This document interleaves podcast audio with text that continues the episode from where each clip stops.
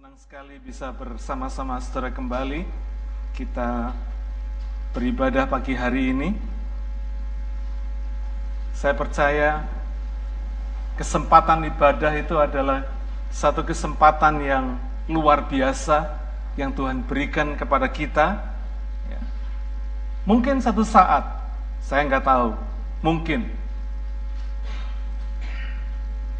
kesempatan ibadah itu bisa berhenti. Seperti yang kita lihat pada hari ini, banyak kejadian di banyak tempat. Ya. Kalau hari ini kita bisa beribadah dengan tenang, dengan hati penuh sukacita dan damai sejahtera, saudara kita mesti bersyukur. Itu semua karena anugerah Tuhan. Amin. Ada banyak tempat di mana hari ini saudara-saudara kita seiman beribadah dengan hati yang tidak tenang. Ya. Bahkan penuh dengan ancaman. Tapi hari ini kita bisa beribadah dengan baik. Saya rindu agar supaya kita tidak menyanyiakan kesempatan ini. Biar kita konsentrasi sungguh-sungguh untuk firman Tuhan pagi hari ini. Konsentrasi dengan ibadah kita. Berikan yang terbaik yaitu hati kita kepada Tuhan. Hari ini kita akan bicara tentang berakar dan berbuah. Ya. Di dalam banyak pengajarannya, Yesus sering menggunakan perumpamaan atau hal-hal yang mudah dipahami oleh murid-muridnya atau oleh orang-orang yang di sekitarnya. Ketika mengajarkan prinsip kasih kepada sesama manusia, dia menggunakan cerita orang Samaria yang baik hati ketika mengajarkan prinsip orang yang sungguh-sungguh percaya dan yang tidak sungguh-sungguh percaya, dia menggunakan gambaran domba dan kambing. Ya. Demikian juga satu ketika ia menggunakan perumpamaan tentang seorang penabur yang menaburkan benih. Dalam perumpamaan ini dikatakan ada yang benih itu ada yang jatuh di pinggir jalan, Lalu datanglah burung dan memakannya sampai habis.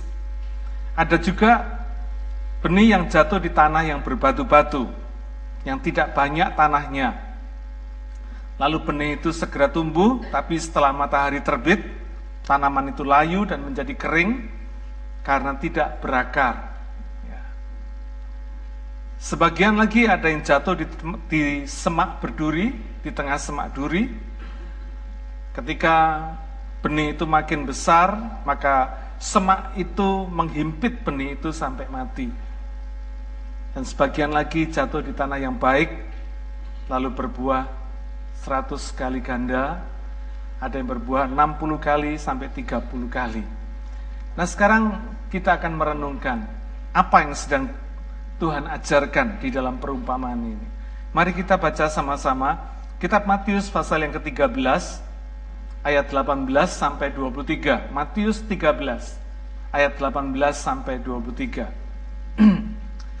Karena itu dengarlah arti perumpamaan penabur itu kepada setiap orang yang mendengar firman tentang kerajaan sorga, tetapi tidak mengertinya. Datanglah si jahat dan merampas yang ditaburkan dalam hati orang itu. Itulah benih yang ditaburkan di pinggir jalan. Dalam bahasa Inggris terjemahan New King James dikatakan snatches away. Kayak orang kecopetan gitu ya. Kayak orang diambil, snatch. Ya, snatch away. Curi, dirampok gitu ya. Ayat yang ke-20, benih yang ditaburkan di tanah yang berbatu-batu ialah orang yang mendengar firman itu dan segera menerimanya dengan gembira. Tetapi ia tidak berakar. Di dalam terjemahan Alkitab, The Message, saya gunakan pagi ini banyak terjemahan dari The Message untuk membuat kita makin ngerti. Karena terjemahan The Message ini adalah terjemahan yang sederhana sekali. Terjemahan The Message mengatakan no soil of character. Ya. Tetapi ia tidak berakar dan tahan sebentar saja. Apabila datang penindasan atau penganiayaan karena firman itu, orang itu pun segera murtad. The message mengatakan when the emotions wear off and some difficulty arrives, there is nothing to show for it. Ya. Yang ditaburkan di tengah semak duri ialah orang yang mendengar firman itu, lalu kekhawatiran dunia ini, the message mengatakan wits of worry, ya. dan tipu daya kekayaan. The message juga mengatakan illusions about getting more and wanting everything under the sun. Ya. Ketika ada kekuat apa ketika uh, benih yang ditaburkan di semak duri adalah orang yang mendengar firman itu, lalu kekhawatiran dunia ini dan tipu daya kekayaan menghimpit firman itu sehingga tidak berbuah. Yang terakhir, yang ditaburkan di tanah yang baik ialah orang yang mendengar firman itu dan mengerti, dan karena itu ia berbuah. Ada yang 100 kali lipat, ada yang 60 kali lipat, ada yang 30 kali lipat. The message mengatakan the then produces a harvest beyond his wildest dreams. Ya. Ini terjemahan-terjemahan yang akan mempermudah kita mengerti makna dari perumpamaan ini. Saudara. Kita tahu bahwa tujuan benih ditaburkan itu apa? Agar berbuah. Amin.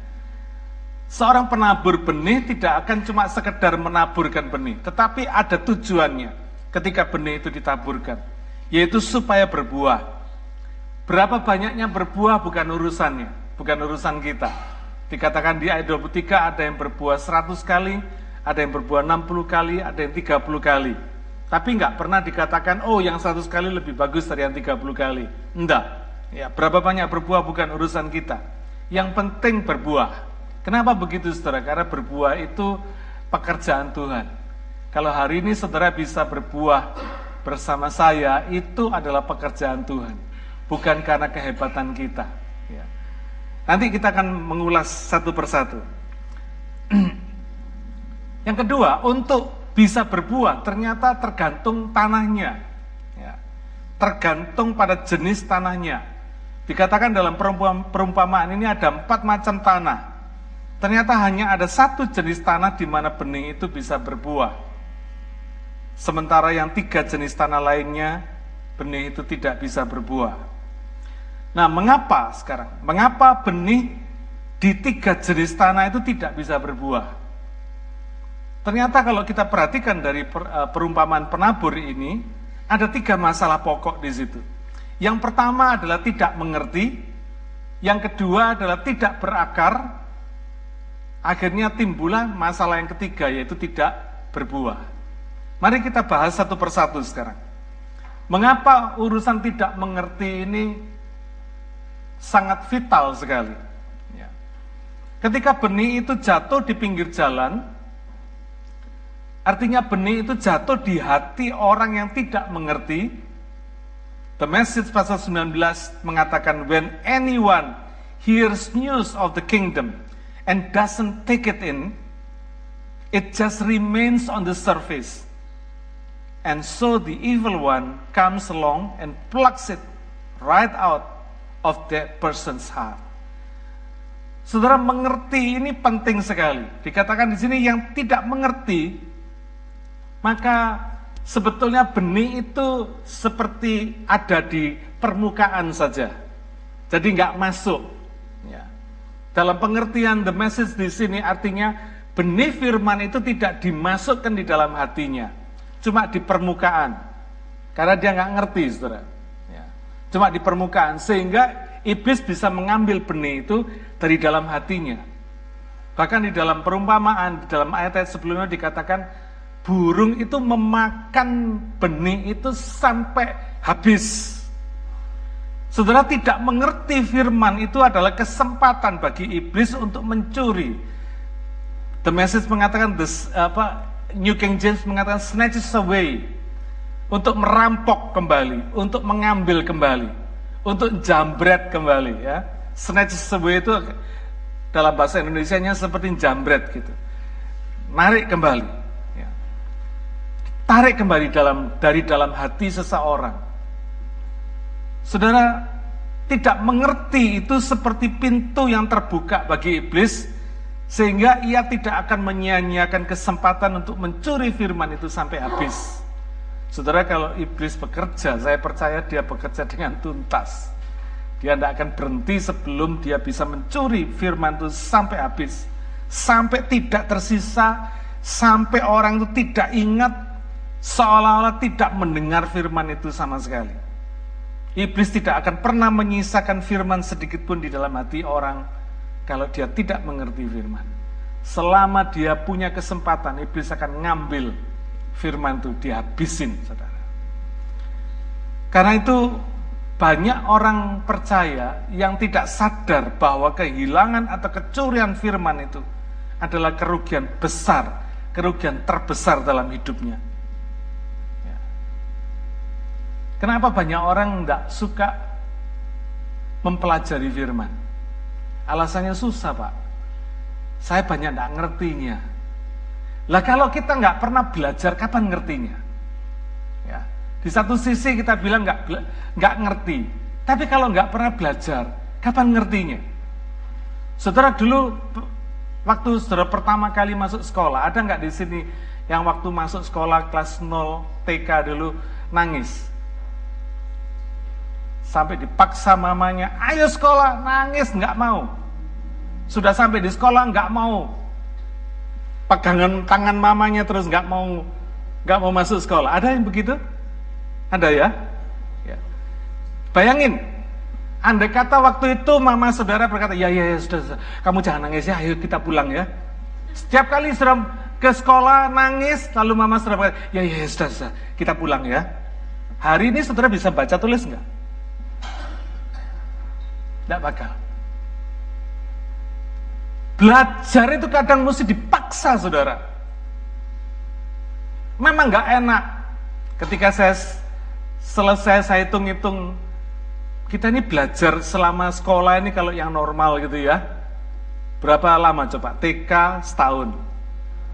Ada yang TKA, TKB dua tahun ya. Kita bikin paling jelek dua tahun. SD 6 tahun, 8. SMP 3 tahun, kalau naik terus. Ya, 11. SMA 3 tahun kalau naik terus. Berapa? 14. Kuliah 5 tahun. Berapa tadi?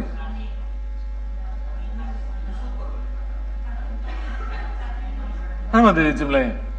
2, 6, 8, 14 tambah 5, 19. 19 tahun. Saya dulu diceng dosen sampai tujuh tahun kuliahnya. Ya. Saya hitung-hitung 21 tahun. Belum lagi kalau nerusin S2, tambah lagi 2 tahun, 23 tahun. Ya. Plus ditambah tidak naiknya kira-kira 25 tahun, kira-kira gitu ya. Bayangin saudara, 25 tahun kita ini belajar yang mau belajar. Bukan waktu yang sederhana, bukan waktu yang singkat, satu waktu yang panjang. Tapi untuk hidup di dalam dunia selama 70 tahun, Alkitab mengatakan, umurnya orang kira-kira 70 tahun. Kalau dapat bonus 80 tahun. Kalau ekstra bonus bisa lebih dari 80 tahun, bisa 90 tahun, bisa 100 tahun. Tapi untuk hidup di dalam dunia, kita mesti belajar mem mempersiapkan diri selama 25 tahun. Nah, untuk saudara hidup kekal, saudara mempersiapkan diri selama berapa tahun? Belajar saudara untuk hidup kekal. Ini untuk hidup selama dunia selama 70, 80, 90 tahun, paling top 100 tahun, kira-kira gitu ya. Itu saudara mesti selesaikan belajar 25 tahun. Lah untuk hidup kekal pertanyaan saya, saudara siapkan waktu berapa lama buat belajar, mempersiapkan hidup kekal ini. Kalau hari ini saudara alasan susah pak, belajar firman itu susah kalau nggak ada yang bimbing. Saudara kalau saudara nggak ambil keputusan untuk belajar, nggak akan pernah ngerti Keputusan untuk belajar itu satu keputusan yang tidak mudah, membutuhkan persistence, membutuhkan ketekunan, ya. membutuhkan usaha, membutuhkan pengorbanan. Alkitab dengan jelas dalam perumpamaan penabur ini dikatakan di sini firman itu bukan cuma sekedar mendengar. Hari ini banyak orang Kristen yang cuma mendengar firman. Masuk kiri, keluar kanan. Masuk kanan, keluar kiri. Bukan urusan cuma sekedar mendengar, tetapi perlu mengerti, saudara. Artinya apa? Ketika bicara soal mengerti Tuhan, mau supaya kita ini pakai pikiran kita, betul nggak? Pakai akal budi kita. Saya paling sedih kalau dengar orang Kristen cuma berkata, ya nanti saya dengar mau belajar dari roh kudus sendiri Pak. Istilah kerennya ngeroh gitu ya. Belajarnya dari roh kudus sendiri. Lah kalau yang tertulis saja kita nggak mau belajar, kira-kira roh kudus bisa nggak ngajar kepada saudara? Yang tertulis loh ini, yang sudah ada. Kita nggak mau belajar, kira-kira kita ini bisa nggak belajar dari Roh Kudus?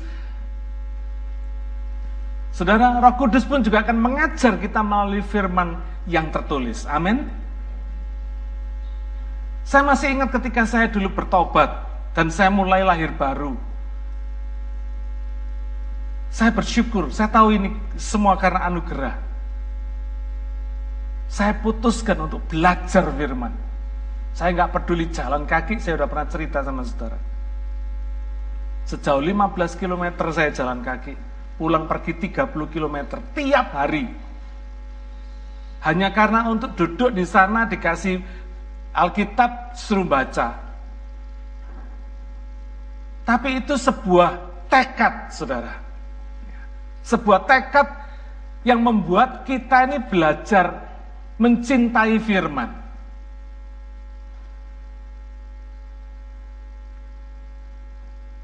Ada peribahasa yang mengatakan Allah bisa karena biasa.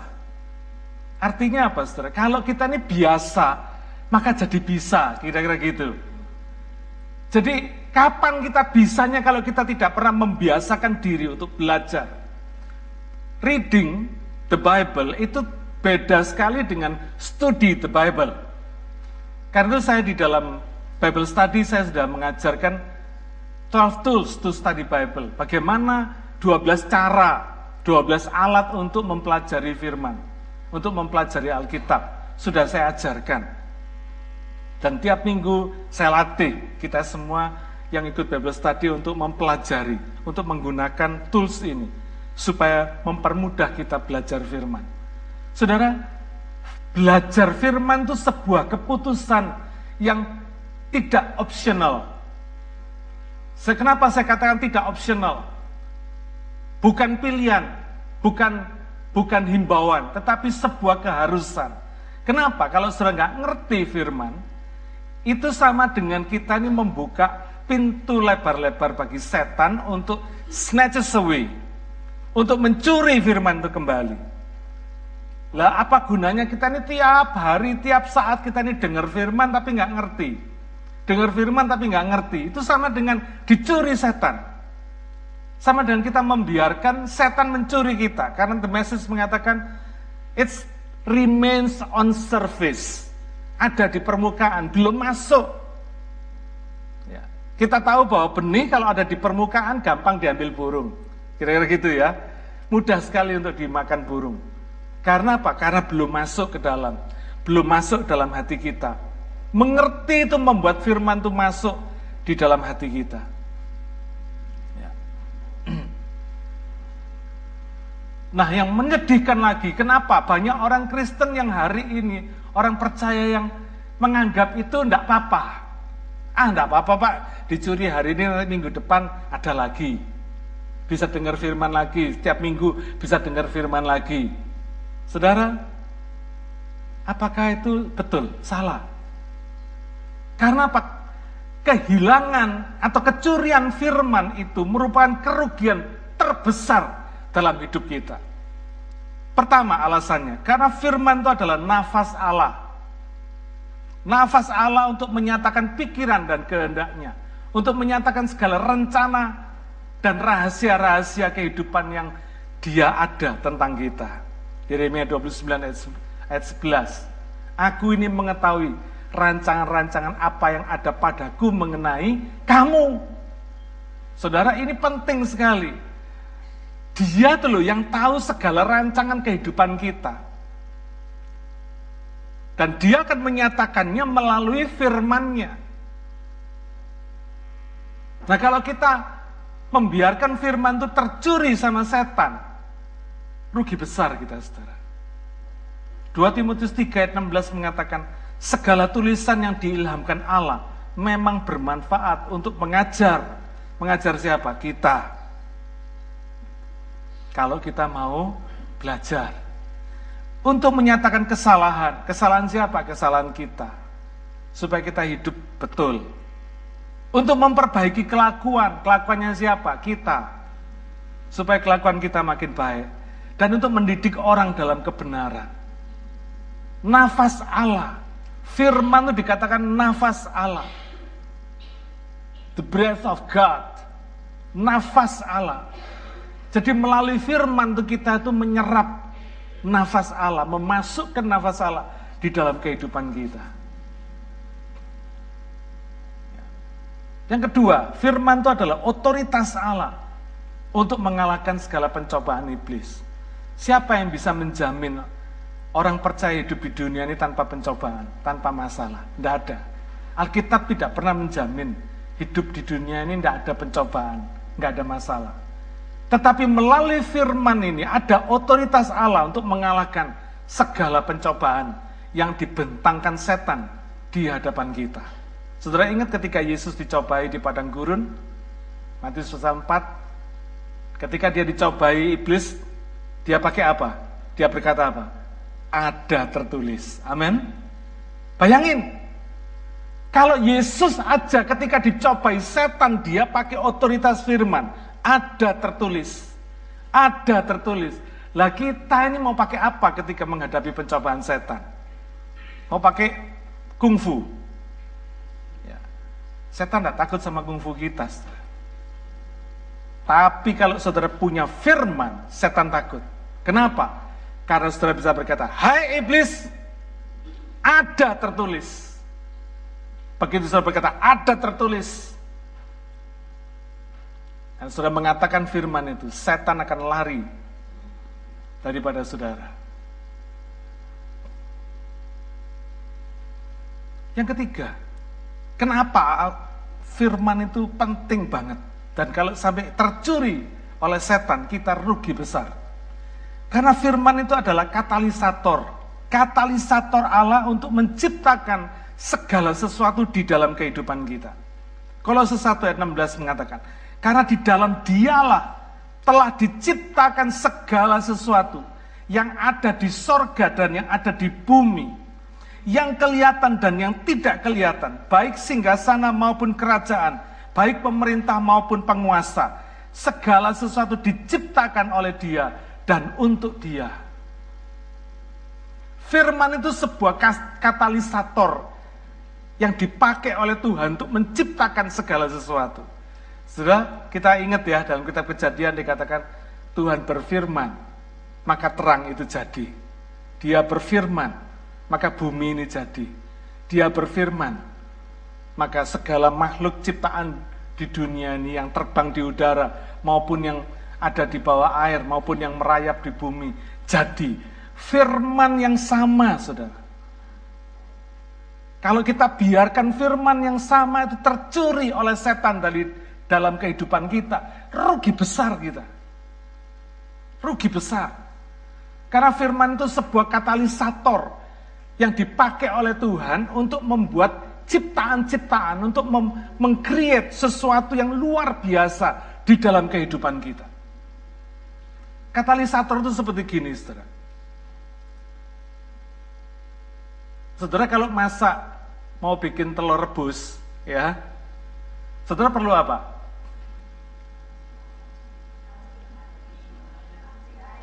Ya, perlu panci, perlu air, perlu api, kira-kira gitu ya. Kalau nggak ada airnya, kira-kira bisa jadi telur rebus nggak? Saudara punya apinya, punya pancinya, punya telurnya, taruh di situ, Dipanasin jadi apa ini telur? Bisa pecah ya kan? nggak jadi telur rebus lagi. Jadi saudara membutuhkan air supaya bisa jadi telur rebus, kira-kira begitu. Ada pancinya, ada apinya, ada telurnya, nggak ada airnya, nggak jadi telur rebus. Kira-kira begitu ya. Nggak jadi sesuatu yang saudara rencanakan. Nah air inilah yang seperti katalisator tadi itu, saudara. Saudara pengen pengen minum es strup yang manis gitu. Esnya ada, strupnya ada, airnya enggak ada. Bisa dinikmati enggak? Tambah enggak bisa dinikmati. Saudara perlu air untuk bisa bikin es strup yang enak, yang segar, yang saudara inginkan. Demikian juga Tuhan. Di dalam kehidupan kita itu banyak banyak sekali keinginan Tuhan yang ingin diciptakan di dalam kehidupan kita. Tapi sayang sekali, katalisatornya yang sering kali nggak ada. Akibatnya terjadi bukan seperti yang direncanakan Tuhan. Hanya karena sederhana, karena kita tidak memiliki katalisatornya. Tidak memiliki sesuatu yang membuat rencananya jadi. Apa itu? Yaitu firman. Firman Tuhan ini menjadi katalisator Tuhan untuk membuat segala rencana kehendak yang indah di dalam kehidupan kita itu jadi dalam kehidupan kita. Tidak jadi cuma setengah-setengah, tetapi jadi sepenuhnya seperti rencananya. Dan kita tahu saudara, rencana Tuhan dalam hidup kita pasti baik. Ketika ada katalisator tadi itu, maka rencana yang baik itu jadi dalam kehidupan kita. Karena itu jangan anggap enteng. Kecurian firman ini jangan dianggap enteng. Saya bahkan ini, saya berharap sambil berdoa, supaya saudara hari ini Tuhan berikan karunia, kasih karunia, untuk menimbulkan kemauan belajar firman. Itu penting sekali. Karena tanpa mengerti tadi dikatakan, firman itu cuma stay di surface, di permukaan. Belum masuk di dalam hati kita. Dan itu setan punya kesempatan ambil kembali. Apa pun alasannya, jangan sampai lolos dari belajar firman. Ya.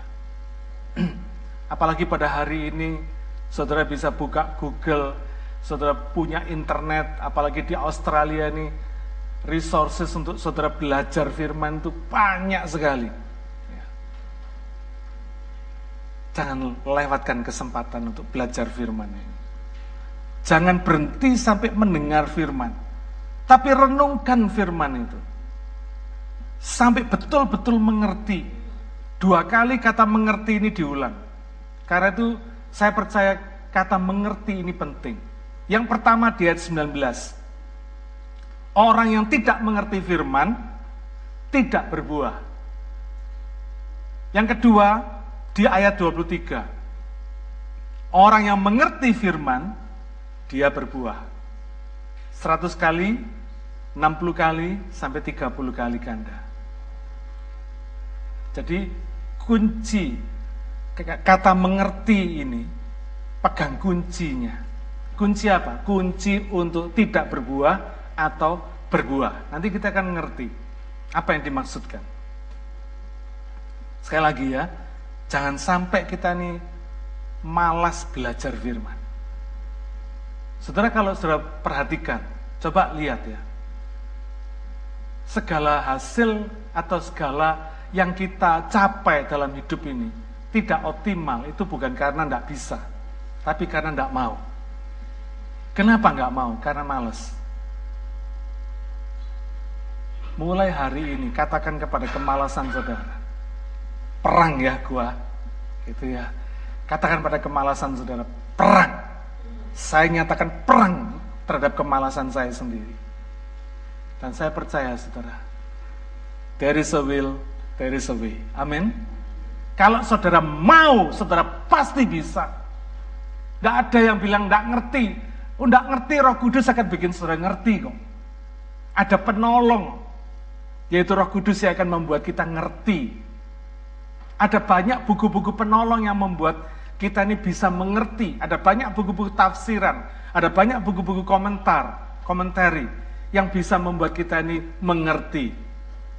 Tuhan menciptakan segala macam resources pada hari ini, tapi banyak diabaikan oleh orang-orang percaya. Kenapa? Karena males. Amin. Coba ngomong kiri kanan, saudara. Jangan males ya. Jangan males. Jangan malas.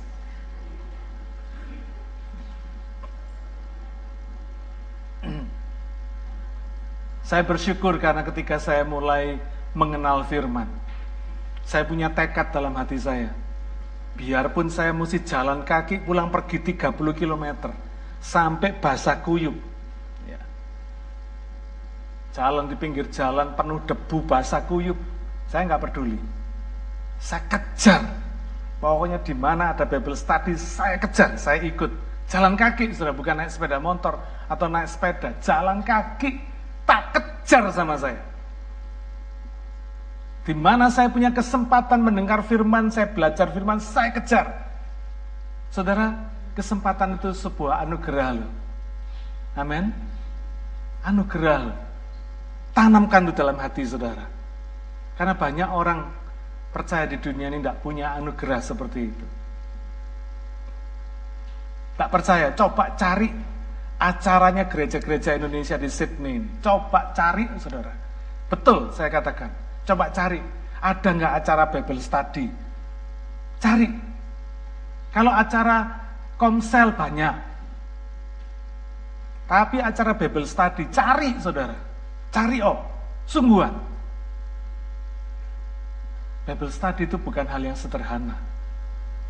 Dibandingkan khotbah, untuk mempersiapkan Bible study itu porsinya double.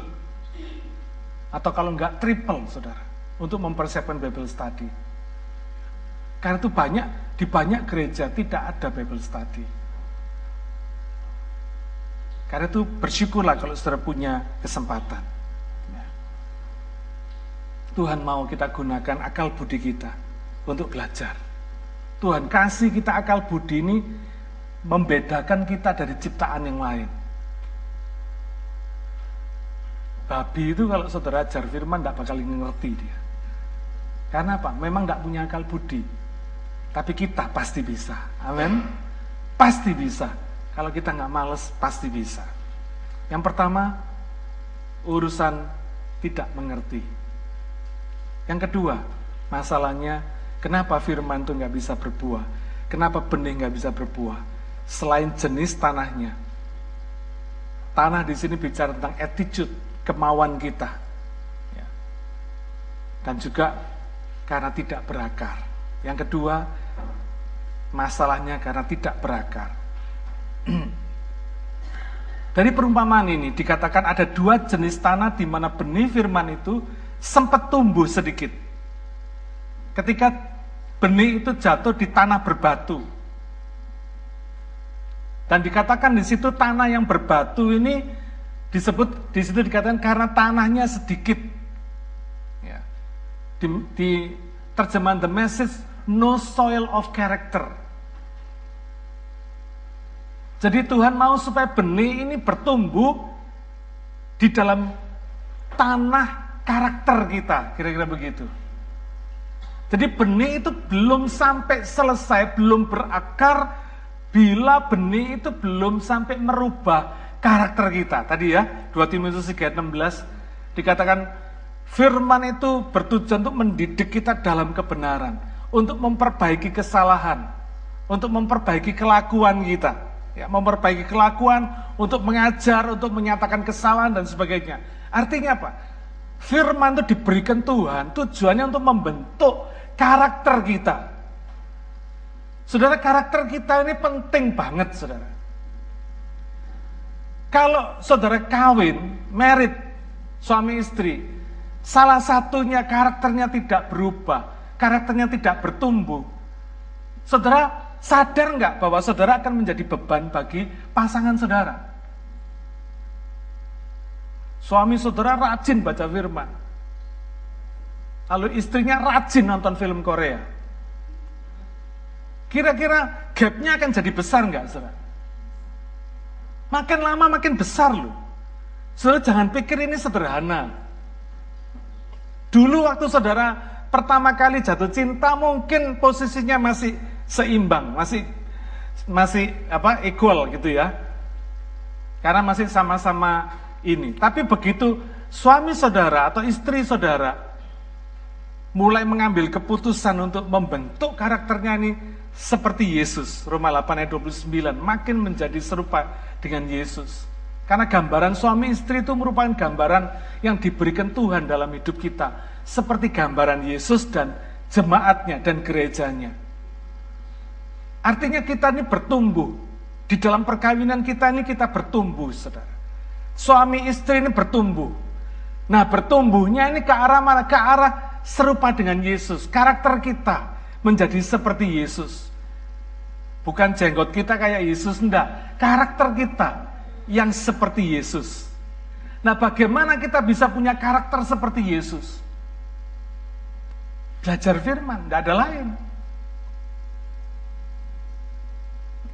Ketika kita belajar firman, kita mengerti firman, lalu kita taat kepada firman dan kita lakukan firman. Yakobus pasal 4 mengatakan iman tanpa perbuatan adalah mati. Jadi kalau saudara ngerti firman tapi tidak saudara lakukan sama dengan pengertian saudara mati. Iman saudara bukan tidak punya, punya, tapi iman yang mati. Benih yang mati yang tidak bisa bertumbuh. Nah bayangin kalau suami istri keinginannya beda. Yang satu ingin belajar firman, yang satu ingin memperdalam ilmu film Korea. Kira-kira gitu ya. Makin lama apa? Gapnya makin besar. Makin lama makin nggak nyambung, saudara. Ini penting, saudara. Prinsip ini penting. Ya. Sehingga terjadi gap di dalam perkawinan saudara. Akibatnya, saudara akan menjadi beban. Padahal Tuhan mempersatukan kita, suami istri, untuk jadi berkat satu sama lain. Betul? Tapi kalau saudara tidak mengikuti caranya Tuhan, cepat atau lambat, saudara bukan jadi berkat tapi jadi beban bagi pasangan saudara. Kalau pasangan saudara mau maju, kena digandoli, seperti gitu ya bahasa Jawanya, terbeban dengan pasangannya, sulit untuk maju. Karena itu saya nasihati, saya nasihatkan, jangan males baca firman. Kalau ada pasangan saudara belajar firman, jangan diejek, jangan diolok-olok. Ya. Saya pernah dapat laporan, saya kalau belajar firman diolok pak, mau jadi pendeta lu ya? Orang mau belajar firman kok diolok? Jangan, mari belajar sama-sama. Tanah yang berbatu ini tanahnya sedikit, no soil of character Artinya apa? Tanahnya sedikit, batunya yang banyak. Maksudnya apa? Percayanya sedikit, tidak percayanya yang lebih banyak. Ada banyak orang yang mendengar firman, belajar firman, menghakimi firman. Orang-orang liberal itu menghakimi firman. Yang tidak masuk akal menurut mereka, tidak masuk akal, oh Tuhan Yesus kok jalan di atas air, tidak masuk akal. Dia tidak mau percaya. Ini tanah yang berbatu. Percayanya sedikit, tidak percayanya banyak. Gitu ya. Banyak keraguan, banyak pertanyaan, dan sebagainya. Saudara, ini yang membuat firman itu tidak berakar. Benih itu tidak berakar. Tuhan mau supaya ketika kita mempercayai firman, itu sampai menghasilkan ketaatan yang merubah karakter kita. Yang dulu pemarah, sekarang jadi penyabar. Yang dulu pembohong, sekarang jadi ngomongnya benar, kira-kira gitu ya. Yang dulu males jadi rajin. Yang dulu biasa-biasa jadi pinter, kira-kira gitu. Merubah kehidupan kita. Saya percaya, saudara. Saya percaya, karena sudah ngalami.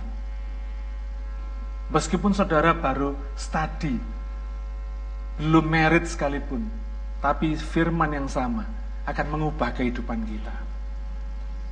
Seperti saudara kerja pun akan merubah sehingga saudara dibedakan kerjaan saudara itu jadi berbeda dengan orang lain. Dengan kolega-kolega saudara yang lain. Saudara membuat perbedaan. Hanya karena apa? ada firman. Saudara cinta firman. Saudara punya firman. Ini peluru saudara. Ya. amunisi untuk hidup kita firman. Jangan saudara pikir loh, apa, apa bedanya belajar firman sama kerjaan? Oh, belajar firman, mengerti firman, punya firman. Dan firman itu yang merubah kehidupan kita. Merubah etos kerja kita. Merubah cara kerja kita. Merubah wawasan kita dalam bekerja dan sebagainya. Itu membuat perbedaan yang besar. Orang akan bisa melihat etos kerja saudara, wawasan saudara, cara kerja saudara melalui hasil yang saudara produce, yang saudara hasilkan di dalam pekerjaan saudara. Jadi jangan heran kalau orang-orang seperti ini cepat sekali meroket, mendapatkan promosi yang cepat sekali. Orang lain kerja 30 tahun masih belum dapat promosi, Saudara kerja satu tahun, dua tahun sudah dipromosikan terus. Akhirnya saudara bisa melihat, iya ya, Tuhan itu hebat. Dahsyat karena firman. Saudara dulu waktu kecil makanannya apa? Paling susu, ya toh? Tiap hari minum susu. Gak bosan-bosan ya. Tiap hari minum susu. Tapi begitu sudah minum susu, keluar gigi, minum susu lagi, rambut saudara makin tebal.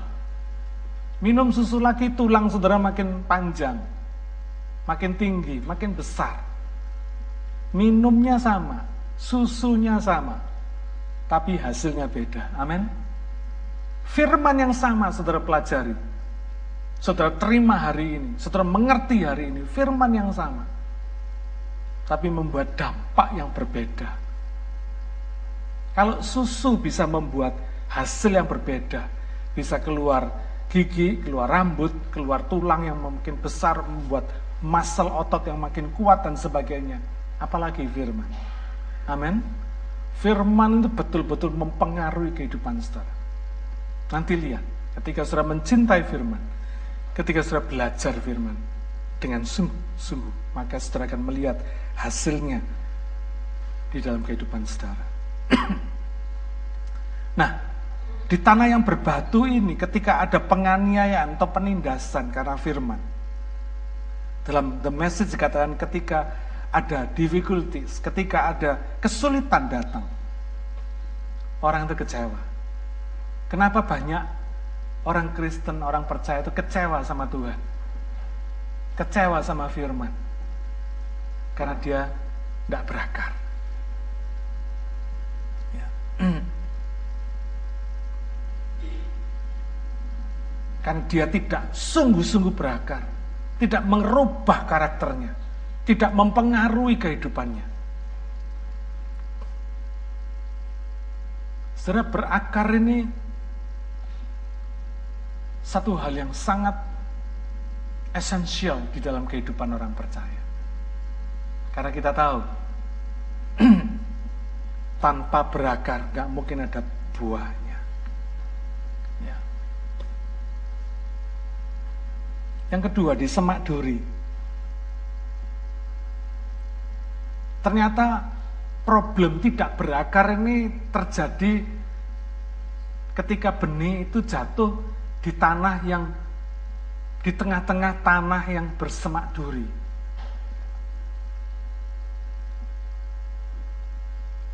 Coba bayangkan.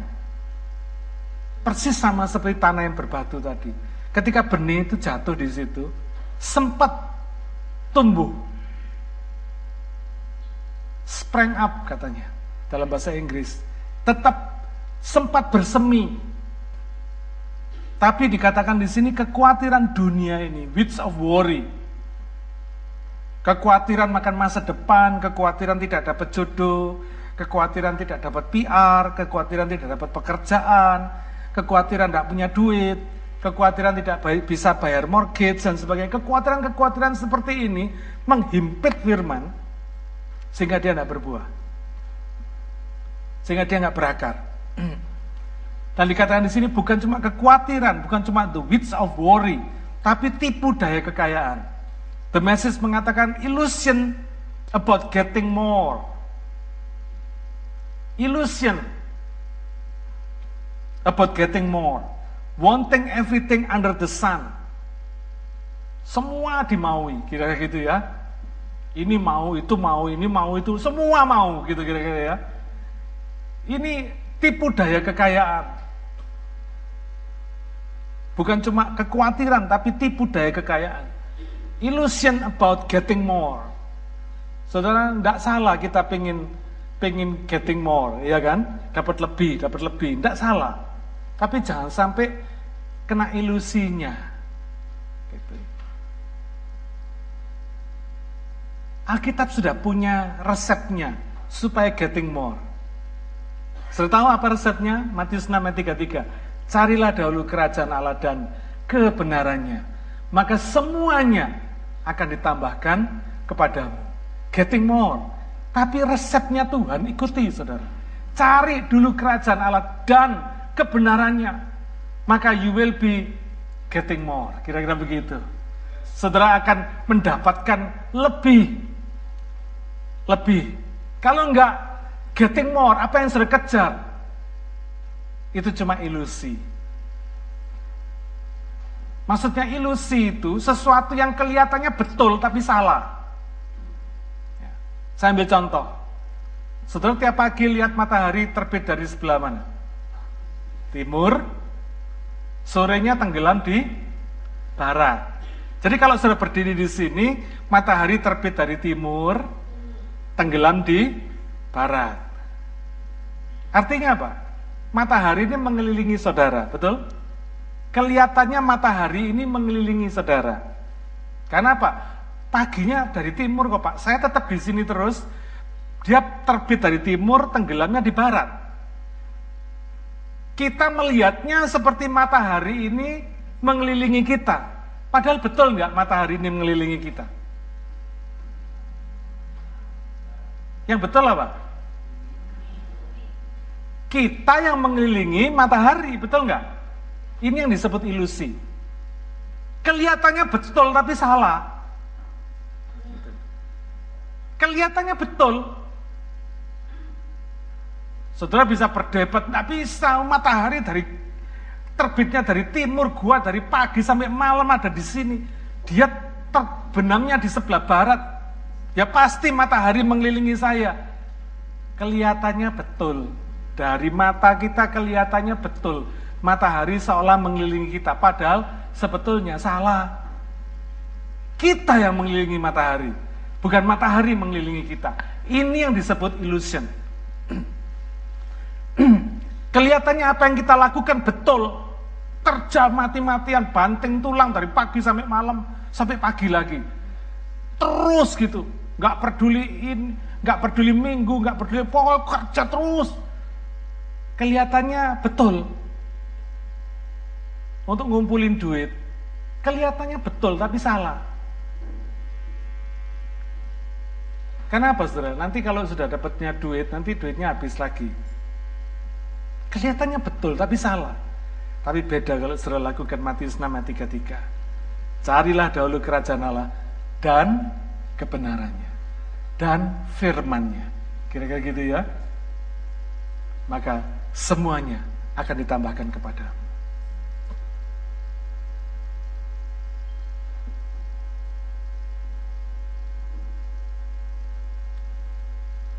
Saudara, berbuah. Di dalam terjemahan The Message mengatakan produce harvest. Produce a harvest beyond the wildest dreams. Saya senang sekali terjemahan ini. Pengertian ini luar biasa. Menghasilkan sebuah panen. Harvest itu panen besar. Menghasilkan sebuah panen besar yang melampaui beyond the wildest dream. Di, melampaui segala mimpi-mimpi yang paling mustahil, kira-kira gitu, yang paling mustahil sekalipun melebihi. Saya ingat, saudara, apa yang firman Tuhan katakan.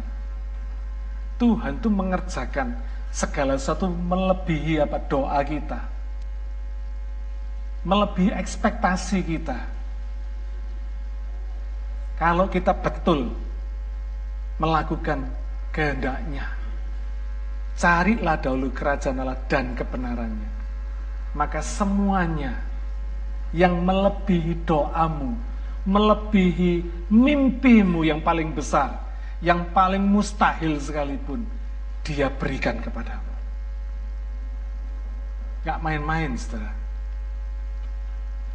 Karena itu tindakan berakar ini harusnya menjadi konsentrasi setiap orang yang mendengar firman.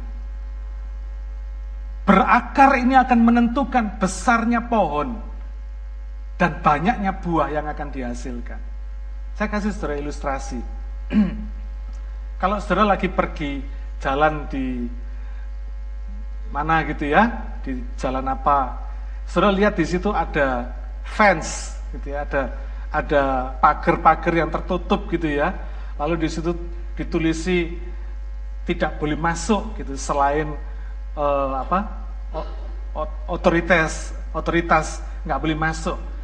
Kira-kira kalau sudah lihat fans yang besar seperti itu, apa yang ada dalam pikiran saudara? Oh, di situ pasti ada lagi ada proyek ini, betul? Ada proyek, ada sesuatu yang sedang dikerjakan di situ. Lalu saudara coba ngintip ke dalam. Lihat di dalam fans itu ada apa? Apa yang saudara lihat? lobang besar, gitu ya. Nggak kelihatan apa-apa, lobang besar, lobang yang dalam sekali. Bahkan sudah nggak bisa lihat dalamnya lobang seberapa. Apa yang akan ada dalam pikiran saudara? Oh ini pasti lagi dibangun proyek untuk high rise building ini. Untuk gedung pencakar langit ini, gedung tinggi ini. Betul nggak saudara? Saudara, makin dalam fondasi yang dikerjakan di situ, makin tinggi gedung yang akan dibangun. Amin. Kalau saudara cuma ingin bangun rumah biasa, tidak perlu menggali tanah segitu dalam. Saudara coba lihat, orang-orang kalau bangun rumah, cuma satu lantai, dua lantai, cuma paling plat beton kelihatan di di servisnya. Pakai full plat di service. Tapi begitu saudara membangun gedung lantai 20, 30, saudara perlu bikin fondasi yang makin ke dalam. Yang makin masuk ke dalam tanah. Fondasi itu dibutuhkan karena saudara punya desain, punya rencana untuk membangun gedung yang tinggi dengan puluhan lantai ke atas. Hari ini saya mau tanya sama saudara, saudara mendesain bangunan rohani saudara itu seberapa tingginya? Apa saudara mau membangun cuma cukup satu lantai aja pak, cukup? Atau saudara mau membangun high rise building di dalam gedung rohani saudara?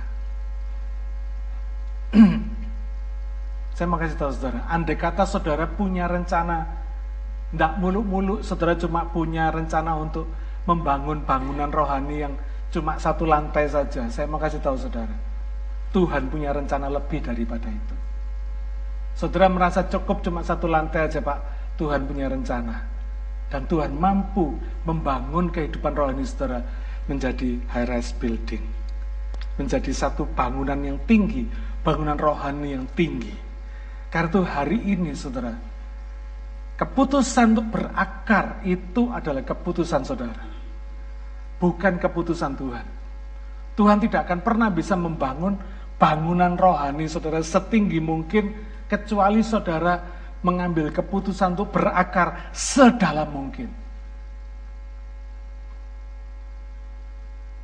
Saya bersyukur karena sejak saya berusia 19 tahun, saya sudah mengambil keputusan itu, saudara. Saya mengambil keputusan untuk menjadi bangunan Tuhan setinggi-tingginya. Karena itu saya bayar harga untuk berakar sedalam-dalamnya. Saya belajar sedalam-dalamnya. Saya melakukan usaha untuk saya belajar dan mengerti firman sedalam-dalamnya. Urusan nanti Tuhan mau bikin saya sampai berapa lantai itu urusan Tuhan, bukan urusan saya. Amin. Tapi keputusan untuk belajar, keputusan untuk berakar itu di tangan kita. Bukan di tangan Tuhan. Karena Tuhan bisa mengerjakan segala sesuatu lebih daripada apa yang kita doakan. Asal kita punya keputusan untuk berakar maka Tuhan mampu membuat pohon kita berbuah 100 kali, 60 kali, ataupun 30 kali. Amin.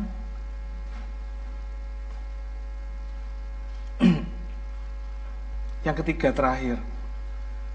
Pertama tidak mengerti, kedua tidak berakar, yang ketiga tidak berbuah.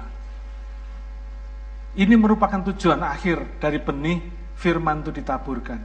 Menghasilkan panen yang melampaui mimpi kita melampaui mimpi terbesar kita. Ini adalah proses yang dikerjakan Tuhan. Ya, kita ingat 1 Korintus 3 ayat 6 mengatakan, Aku menanam, Apolos menyiram, tetapi Allah yang memberi pertumbuhan. Jadi berapa banyaknya buah yang akan dihasilkan itu urusan Tuhan. Saudara tidak bisa mendesain saya tak nanam pohon ini ya Pak, supaya besok pohon ini bisa berbuah seribu buah. Tidak bisa. Karena mau ada berapa banyaknya buah di pohon itu, itu semua terserah Tuhan. Ya, bukan terserah kita. Kalau akarnya dalam, kuat tertanam di tanah yang baik, firman itu dimengerti, dipercaya, ditaati, dilakukan dengan attitude yang baik sampai mengubah karakter kita membuat tanah hidup kita tuh full of soil of character. Ya. Otomatis pohonnya itu akan bertumbuh dengan sehat. Thank you Gus. Ya, thank you. Maka pohon itu akan bertumbuh dengan sehat.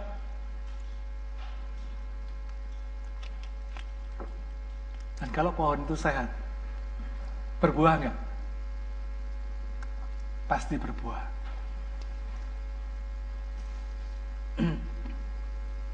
Kalau pohon itu sehat, pasti berbuah. Siapa yang suka tanam-tanam? Ya. Kalau saudara tahu pohon saudara sehat, pasti berbuah.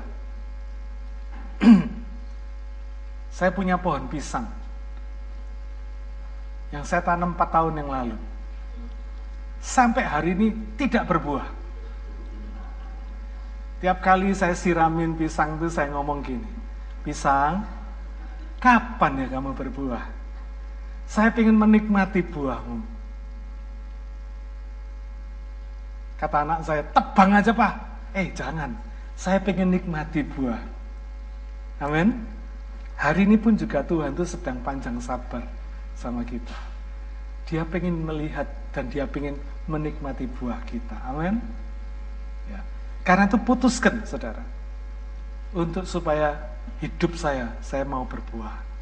Berbuah yang lebat. Satu ketika Tuhan jalan, dia lihat ada pohon ara yang rimbun sekali daunnya. Tapi apa yang dia cari? Buahnya. Padahal dikatakan dalam Alkitab ketika itu bukan musim buah. Tapi aneh, Tuhan kutuk pohon ara itu. Saya pertama kali baca ini kok aneh Tuhan ini. dia ketemu pohon ara sudah berdaun. Artinya kalau dia sudah berdaun, pohon itu sebentar lagi berbunga terus berbuah, ya kan? Tapi aneh. Ketika Tuhan melihat pohon itu sudah berdaun, dia cari buahnya tidak ada, dia kutuk pohon itu. Pohon ara itu dikutuk, saudara. Padahal dikatakan itu, padahal itu bukan musim buah ara. Bukan musimnya Tuhan cari buahnya. Lucu nggak, saudara? Saya pertama kali baca ayat itu saya pikir, Tuhan ini kok kayak sewenang-wenang gitu ya. Kok kayak maunya sendiri gitu ya.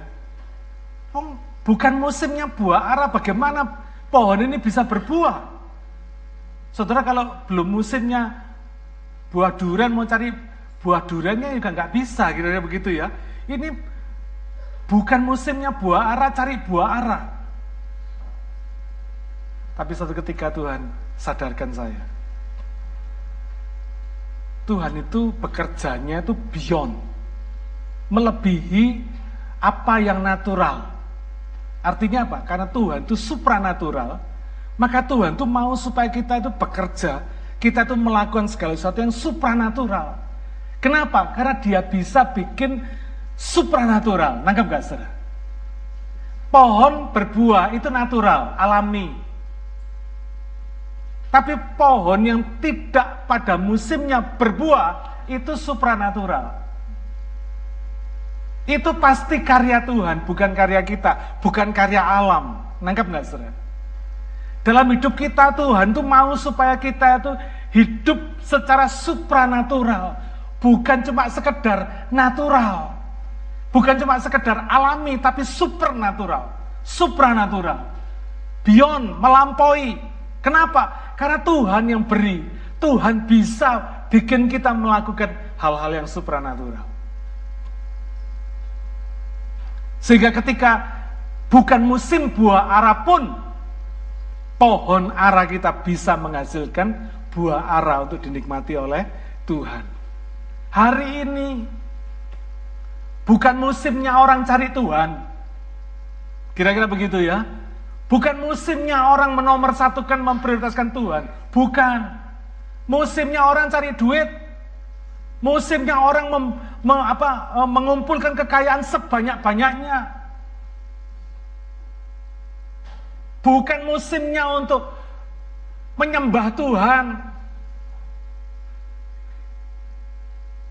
Tapi Tuhan mau ketika bukan musimnya kita menyembah dia. Ketika bukan musimnya orang cari Tuhan, kita cari Tuhan. Ketika bukan musimnya kita belajar firman, kita belajar firman.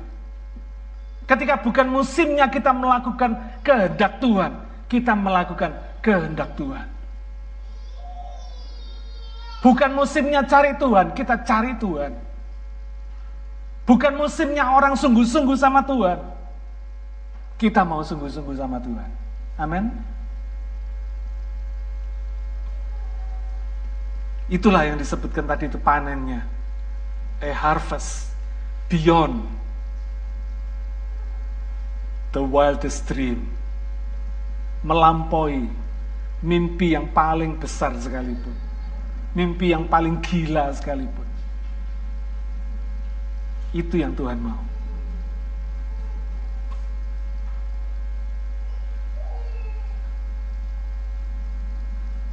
Tujuannya berbuah. Jadi kalau sampai tidak berbuah, pasti ada yang nggak sehat. Pasti ada yang nggak beres. Pohon kehidupan kita pasti ada yang nggak beres.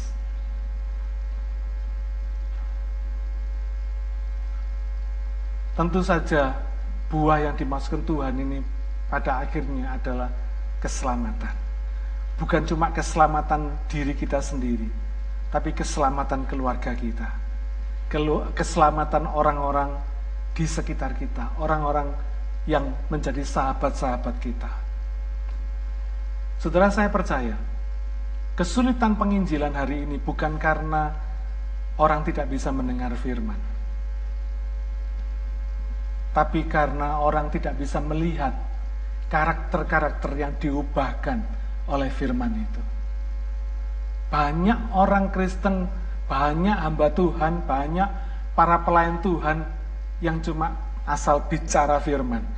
Tapi kelakuannya enggak seperti firman. Ini yang menghalangi orang percaya Yesus. Tapi kalau kita menghidupi firman, saya percaya karakter kita dirubah oleh firman itu.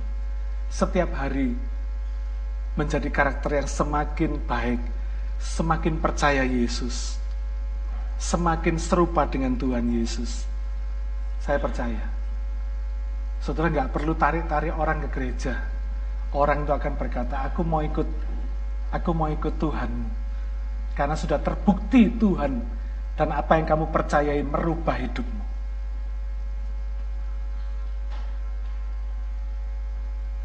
Hari ini, putuskan.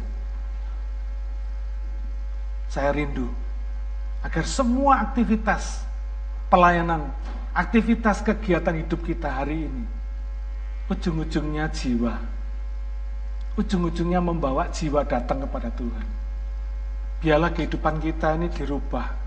Karakter kita dibentuk sama Tuhan. Menjadi karakter seperti Yesus. Sehingga kita bisa bawa jiwa datang kepada Tuhan. Kalau kita live group, jangan lupa undang teman-teman kita. Kalau kita kebaktian, jangan lupa ajak teman-teman saudara datang kebaktian.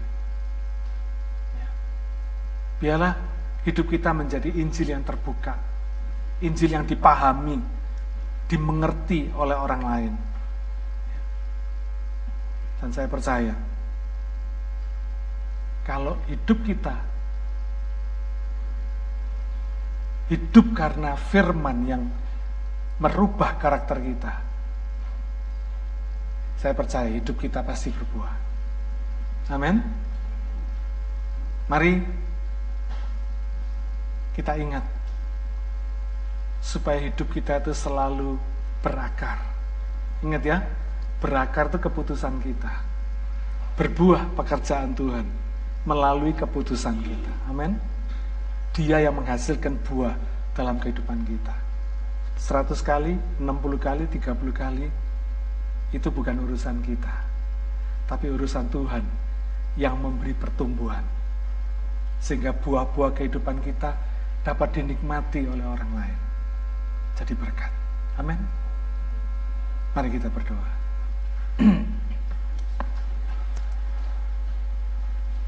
Bapak, tolonglah kami. Turunlah atas kami. Bukan hanya sekedar keselamatan daripadamu saja, tapi lebih dari itu. Berikan kami hatimu, supaya kami punya hidup yang betul-betul sesuai dengan firman. Bukan menjadi beban bagi orang lain, tapi jadi berkat bagi mereka. Bapak ampuni kami karena kemalasan kami sering membuat kami mengabaikan firman. Tidak mau belajar firman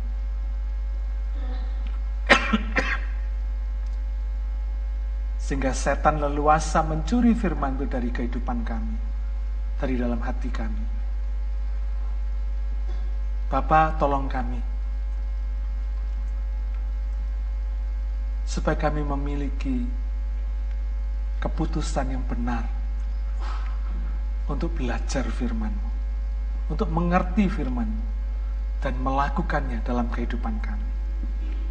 Merubah karakter kami, menjadi seperti engkau sedikit demi sedikit supaya kami boleh menjadi Injil terbuka bagi orang lain bagi keluarga kami bagi orang-orang di sekitar kami bagi teman-teman kami supaya di mana pun juga kami berada Engkau menghasilkan buah di dalam kehidupan kami membawa jiwa datang kepadamu. Tuhan, tolonglah kami agar supaya hidup kami efektif oleh karena kami mentaati Engkau. Terima kasih ya Bapa. Sucikan kami. Supaya kami makin in line dengan segala rencana dan pikiranmu. Turunlah atas kami berkatmu hari ini. Supaya kami engkau berikan hikmat. Sehingga ketika kami belajar firmanmu, kami mengerti firmanmu kami berakar di dalam firman-Mu dan berbuah lebat. Melampaui apa yang bisa kami pikirkan, melampaui segala mimpi-mimpi besar kami. Kami tahu Engkau mau mengerjakan yang supranatural dalam kehidupan kami. Terima kasih Bapa.